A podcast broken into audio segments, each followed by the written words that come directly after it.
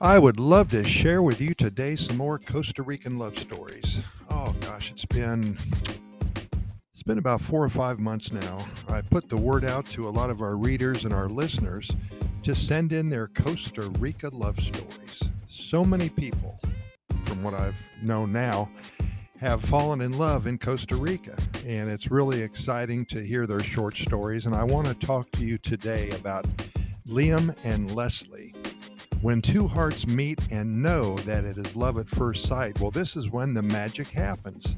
Again, these two souls were not looking for love this particular day. they were on top of the Irazu volcano. Now, get this.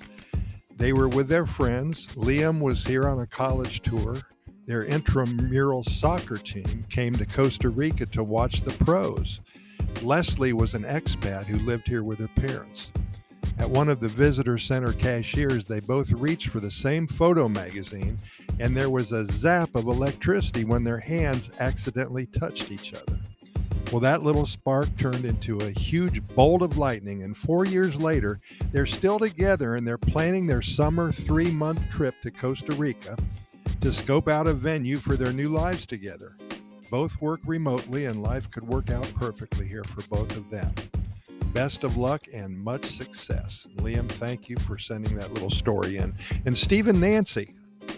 Well, when winter arrives in Ashtabula, Ohio, there's a fear that enters the lives of millions of people in that lake effect snow event area from Cleveland to Buffalo and further east. Every year they dig out for days, even weeks after the last snowfall and that is why Costa Rica is a go to destination for many in May, June, and July. These two kind people, Steve and Nancy, they met on their flight out of Cleveland on May 7th, 2008. A big snow season just ended and they were both ready for the beach. They met while waiting for their flight to board, hit it off, and spent time together on the beaches of the Central Pacific coastal area. Now, 14 years later, they live in Manuel Antonio and they run, uh, they run, excuse me, a comfy bed and breakfast. Their lives are filled with good coffee, amazing sunset, lots of new friends, and they're surrounded by nature. No more snow for Steve and Nancy, and the forecast is for sunny skies forever. Well said, Stephen. Thanks for the uh, thanks for the story.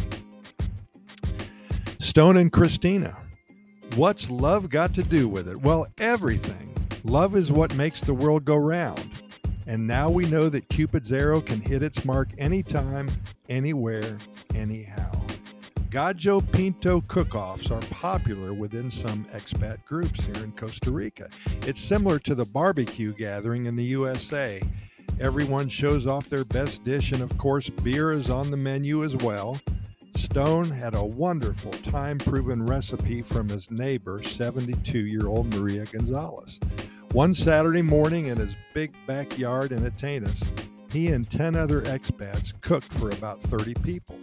Christina was part of the catering company that helped with the layout. Now they're cooking Gallo pinto every morning from their home in Grecia.